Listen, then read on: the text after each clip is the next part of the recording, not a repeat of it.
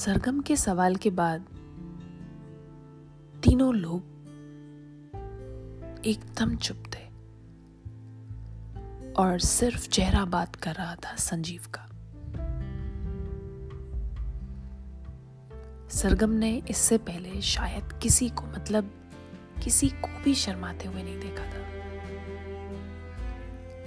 फिल्मों में शायद होता होगा, मगर असलियत में ये पहली बार था। मन ही मन ये ख्याल आ रहा था कि काफी बड़ा प्लान किया था, मगर कैसे हो सकता है। ये शायद सच में एक सपने जैसा था और जिंदगी के बैकग्राउंड में फिर से वायलिन बजने लगा और सामने टेबल पे उस तरफ मेघना मेरा मतलब संजीव। अगर सरगम छोड़िए, किसी भी अच्छे से अच्छे इंसान का दिल निकलकर उस टेबल पर ना आ जाता। अरे लेकिन जवाब अभी भी मिला नहीं है उसे कि आखिर किया क्यों। तो हुआ यूं कि एक दिन संजीव ने इंटरनेट कैफे के बाहर सरगम को देखा, लेकिन सरगम ने इन्हें नहीं देखा।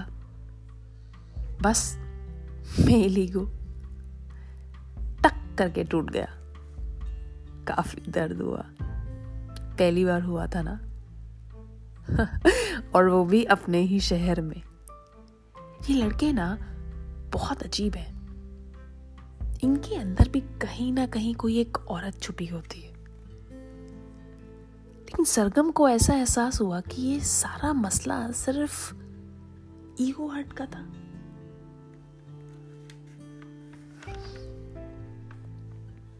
सरगम में थोड़ा बहुत पागलपन तो था, लेकिन इससे कोई फर्क नहीं पड़ता। वो किसी जादू की तरह थी और संजीव प्यार में बिल्कुल गिरने के कागार पे खड़ा था। वो भी अब गिरना चाहती थी, वो फिर से अब उड़ना चाहता था और कहीं ना कहीं दोनों ख्यालों में दिशा से भटक गए और किसी एक मोड़ पर आकर टकराए। अब उस टकराने से जो चोट लगी, उस चोट ने कहीं ना कहीं दिल पर असर किया। मेरे जरिए जरा कुछ समय निकालकर वो सारे पल याद करिए और देखिए आपका चेहरा कैसे खिलखिला उठेगा। अगर दिल की सुनेंगे तो सस्ते में निपट जाएंगे, क्योंकि दिल को जो चाहिए वो पैसों से शायद ना खरीदा जा सके। ये वो दिल है जिसकी आवाज शायद हम कभी कभार ठीक से सुनते नहीं हैं। तो मेरे साथ इस आवाज को दोबारा से सुनिए और बताइए कि क्या चाहिए आपके दिल को। मेरे साथ बने रहने के लिए बहुत बहुत शुक्रिया।